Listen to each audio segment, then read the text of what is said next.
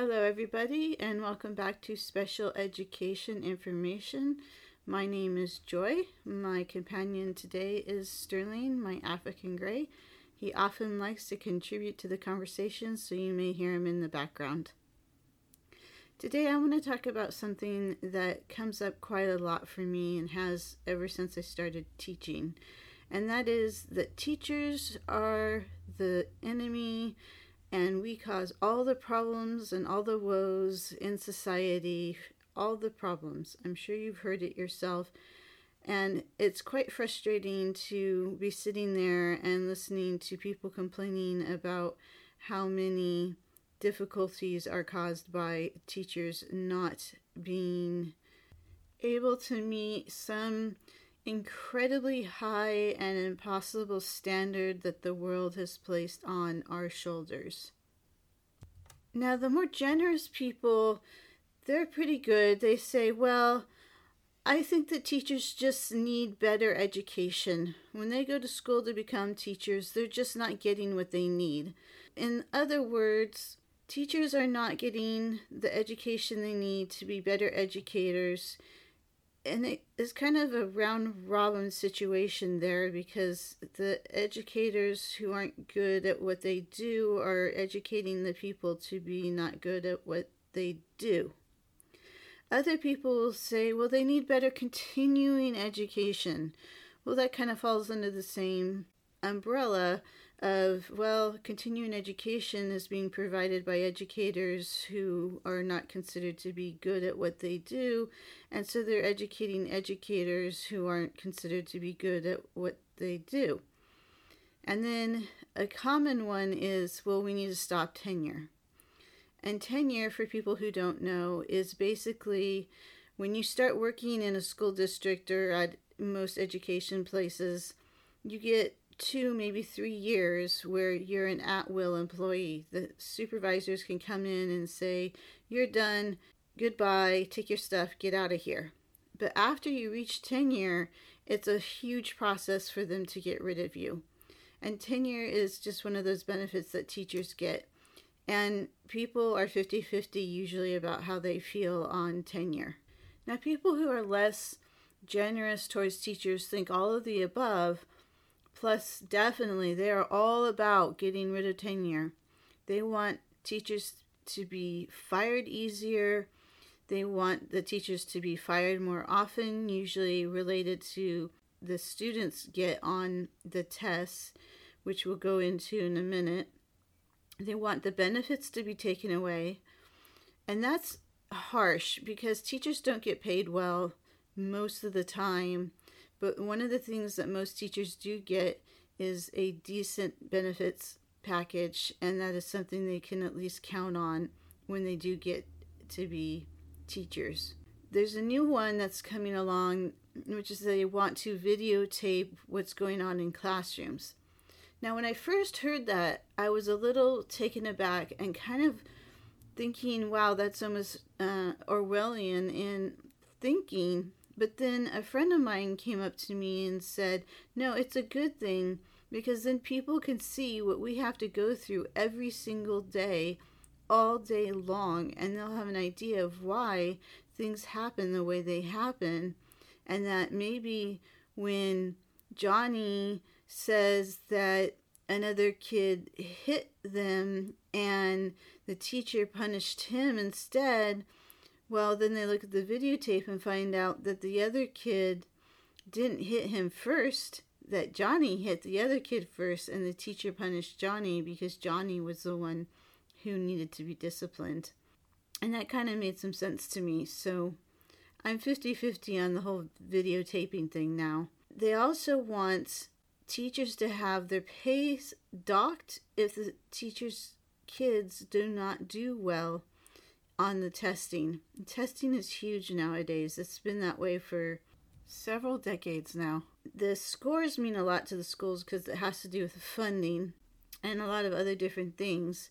But taking away and docking a teacher's pay according to how the students do, it doesn't work very well because what people don't take into account is how many special needs kids are in a teacher's classroom, how many English language learner kids are in a teacher's classroom, how many kids in there have a lot of support from the parents versus kids who don't for whatever the reason and so on. There's just so many different factors that can play into it.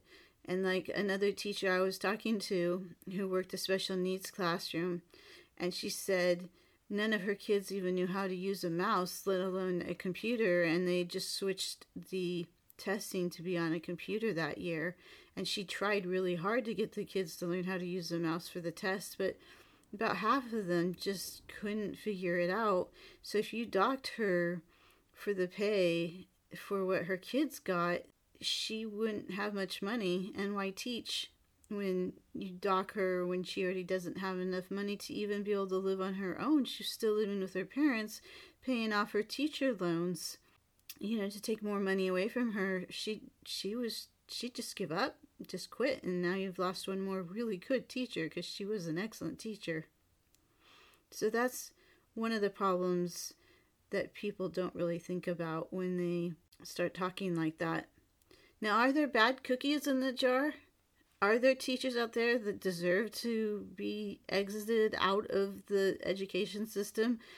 Absolutely Absolutely. And I've worked with them and I have pulled my hair out trying to figure out how to work with them without losing my temper or something because they just drove me crazy at the things that they did that they shouldn't have. And I'm going to give you one example.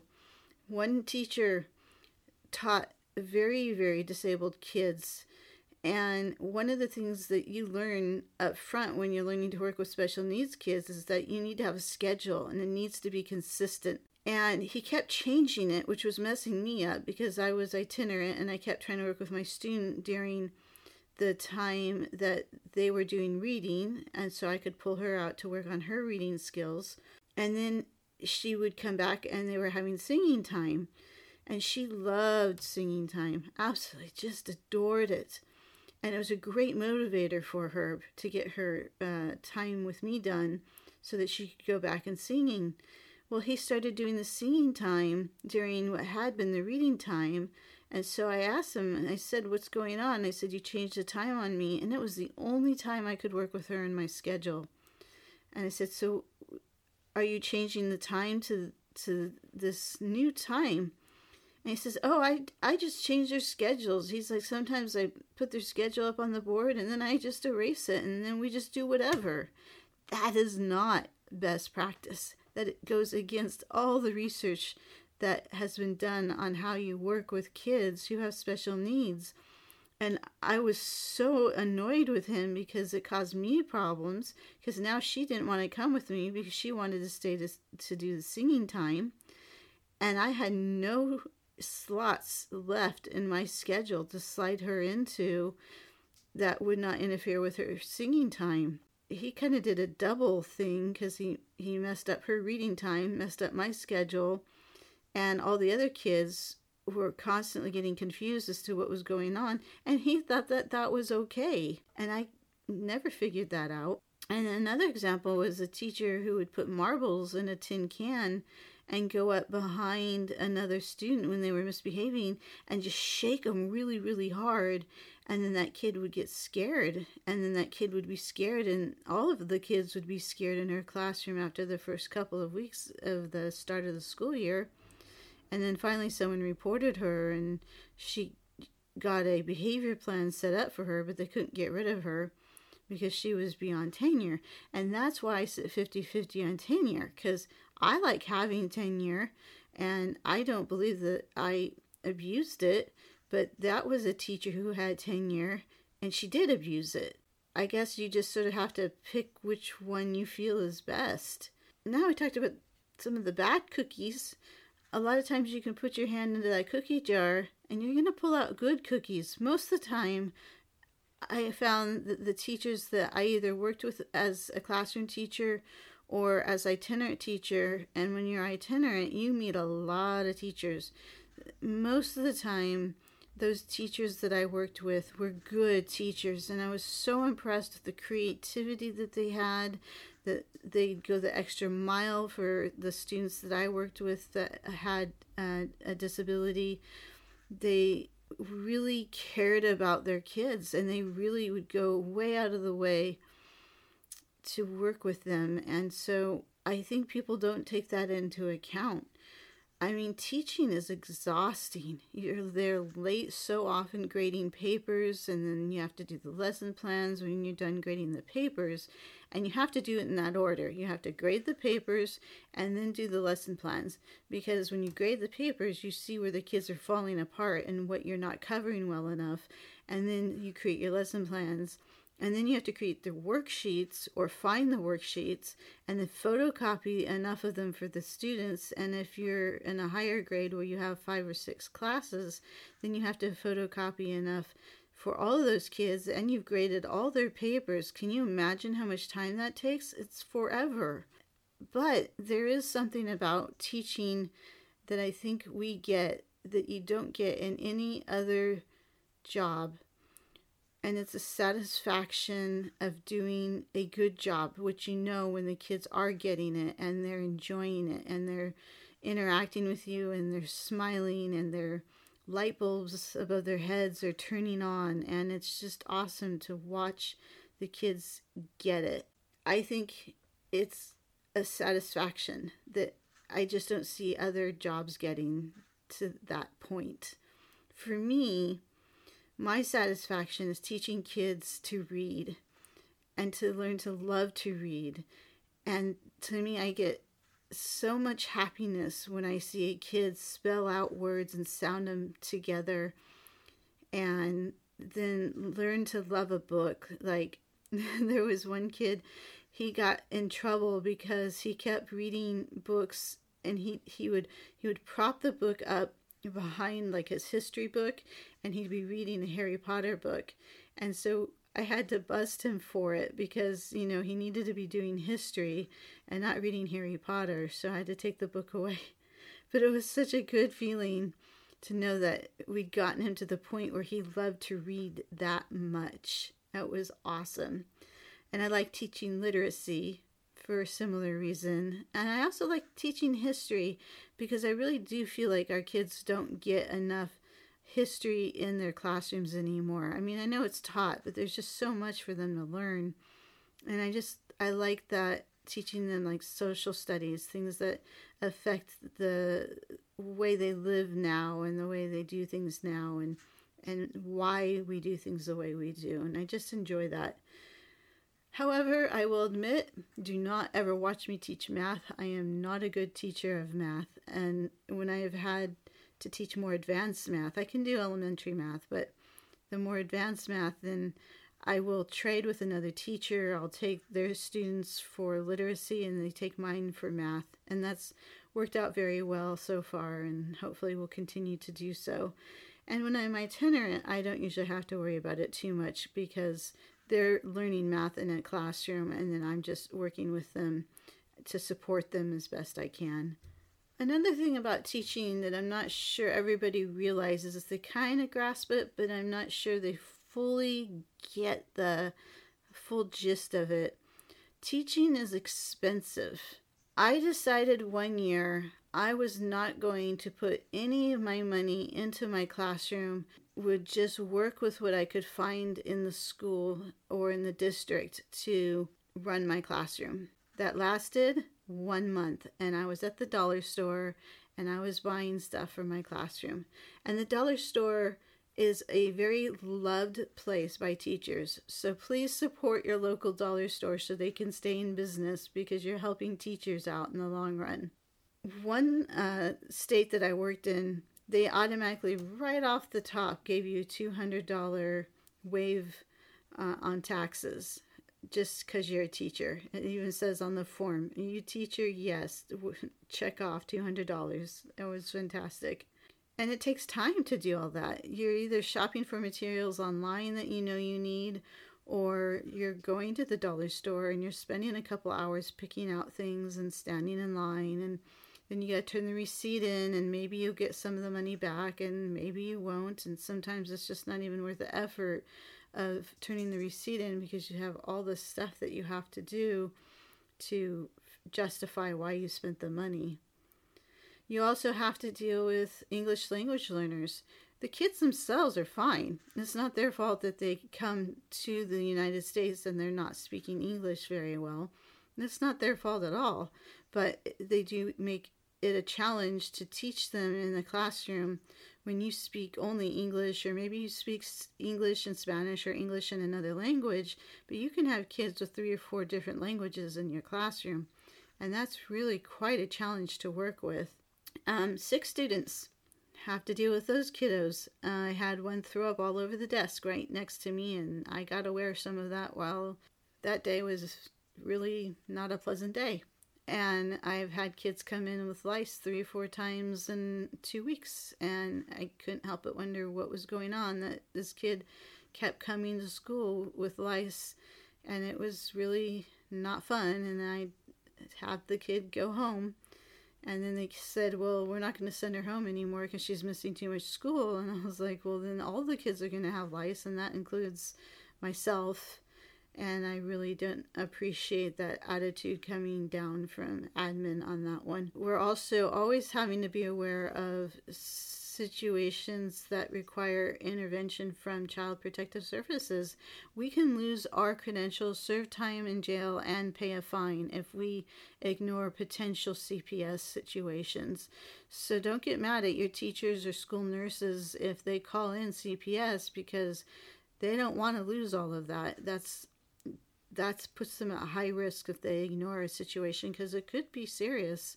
And of course, there's always the pressure from parents that, you know, why aren't their kids doing well? Why aren't the kids being getting straight A's? You know, it's all the teacher's fault that they're not teaching well enough and the kid is smart enough to be getting straight A's. But I've had a case where the kid wasn't doing great because they weren't doing their homework. And that's not the teacher's fault the kid's not doing the homework that's really falls on the shoulders of the parents. And of course it gets also the pressure from admin coming down on you as to why the kids aren't doing well on the tests because you know for admin it's really important the kids do well and and i understand that perspective.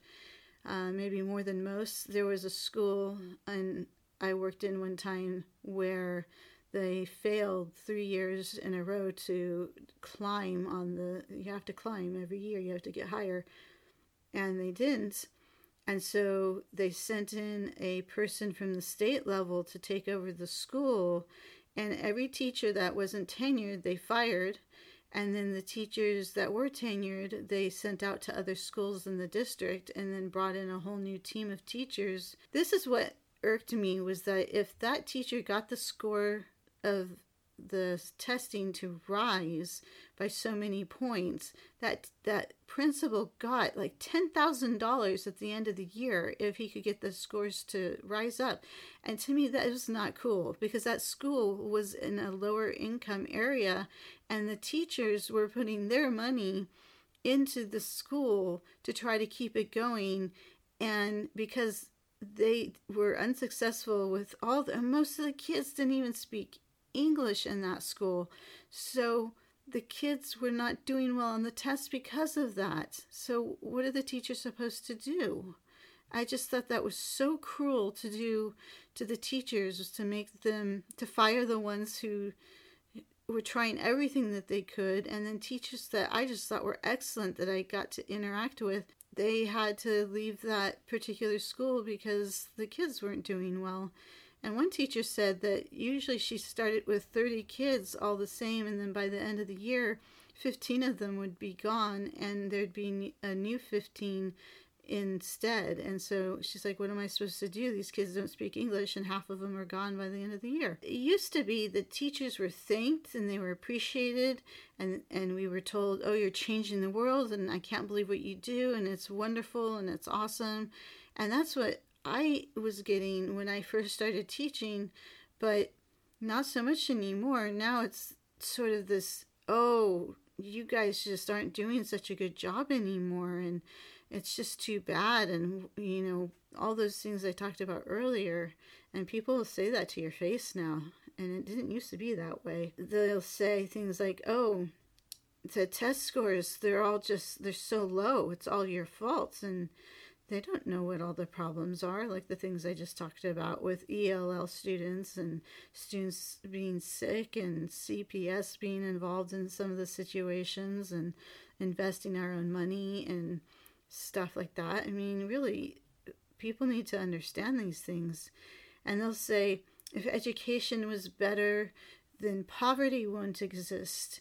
And if education was better, homelessness would not be a problem. And if education was better, druggies wouldn't exist. And if education was better, then sex related problems at an early age, they wouldn't exist. Well, any sex problems, they wouldn't exist.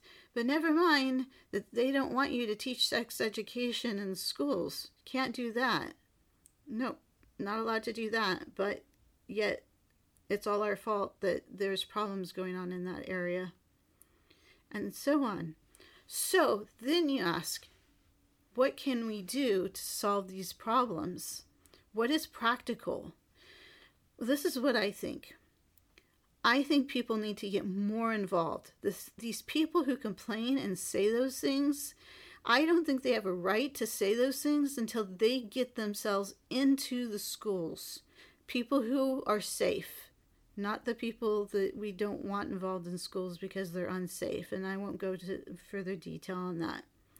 But I think they need to volunteer in the schools or for the schools. For example, help out in the library. That librarian's got a lot of books to shelve, and the thing is, is that some of the schools have one librarian, maybe two, for the entire school district. I'm sure that librarian would appreciate help in any way they can get it. I could be wrong on that because I'm not a librarian. I just know that I go into uh, some of these schools and there's no librarian around for helping the kids out. Help with the food in the cafeteria. They need help stocking, they need help just doing different things. You can find out. I mean, you can go to the secretary at the school or the principal and say, hey, I've got Tuesdays from 1 to 2 free. What can I do to help out? Um, help out with recess time. Oh my gosh, it's so awesome when parents come and they help out during recess because it re- relieves the teachers from having to do recess time and that re- helps the teachers to be able to work on some of the stuff in the classroom or photocopying things or just sitting down and eating a snack, which is just wonderful sometimes. Help with tutoring. Some kids just need an extra hand. Sometimes the teacher likes it, or just help with grading while the teacher does the tutoring for the kid. Grading um, elementary pages not so hard so much. Uh, art projects come in and help the kids do art projects. Sometimes some kids struggle with art stuff, and the teacher is only one person and so they can only help so many people but if you go in and help with that project then the teacher can be more relaxed and help out more kids grading i think i mentioned earlier uh, sorting materials in the classroom sometimes things get all jumbled up and as a teacher i know sometimes i just had to kind of shove things to the side because i got to go chase another kid down who decided to wander off into the other side of the classroom and I've got to go get them. So, oh, well, there goes all the scissors and the glue off to one side, and then I don't have time to go and put it back. So, having someone to come in and help me reorganize my classroom, that could be helpful. Um, and see what it's like. Do it for at least three weeks. I'd say no less than three weeks, more if it's something that you've fallen in love with. And, um, and the, reason for doing that is that you can really get a feel for life on campus. Um, and and don't think just elementary. Think also high school, middle school. I'm sure that they have places where they could use some extra pair of hands. And if you can donate extra funds or buy extra books, get the approval or get a list from the school of books that they would want. Don't just assume certain books because some schools are really restricted on what they can have in the library or in the classroom. Uh, join in the school board, get get in there and get involved and see what's going on that way. Attend the school meetings, see what's going on with the kids and uh, what's going on in the district. Because really, If you haven't done at least one of those things or something similar and really, really seen what educators have to go through in order to run a smooth and effective classroom or a smooth and effective school or district, where all the students can get their education so they can be successful when they graduate, then you really don't have a strong ground for for complaining about it. And when you see it and you see where the problems are, you might have a solution that nobody else has thought of. And if not, maybe you can help them do the solution that they're trying to do, trying to come up with. I mean, most of us as teachers, we went into teaching to help kids succeed at being adults. And we start at kindergarten or preschool, even. Or in my case, I went into teaching to help open up the whole world to them so that they can make a difference when they get to be an adult. Well, that's all for now, everybody, and I hope you enjoyed this. I hope it opened your eyes some to the nature of running uh, an education system. And I hope you all have a wonderful day, night, evening, weekend, or weekday.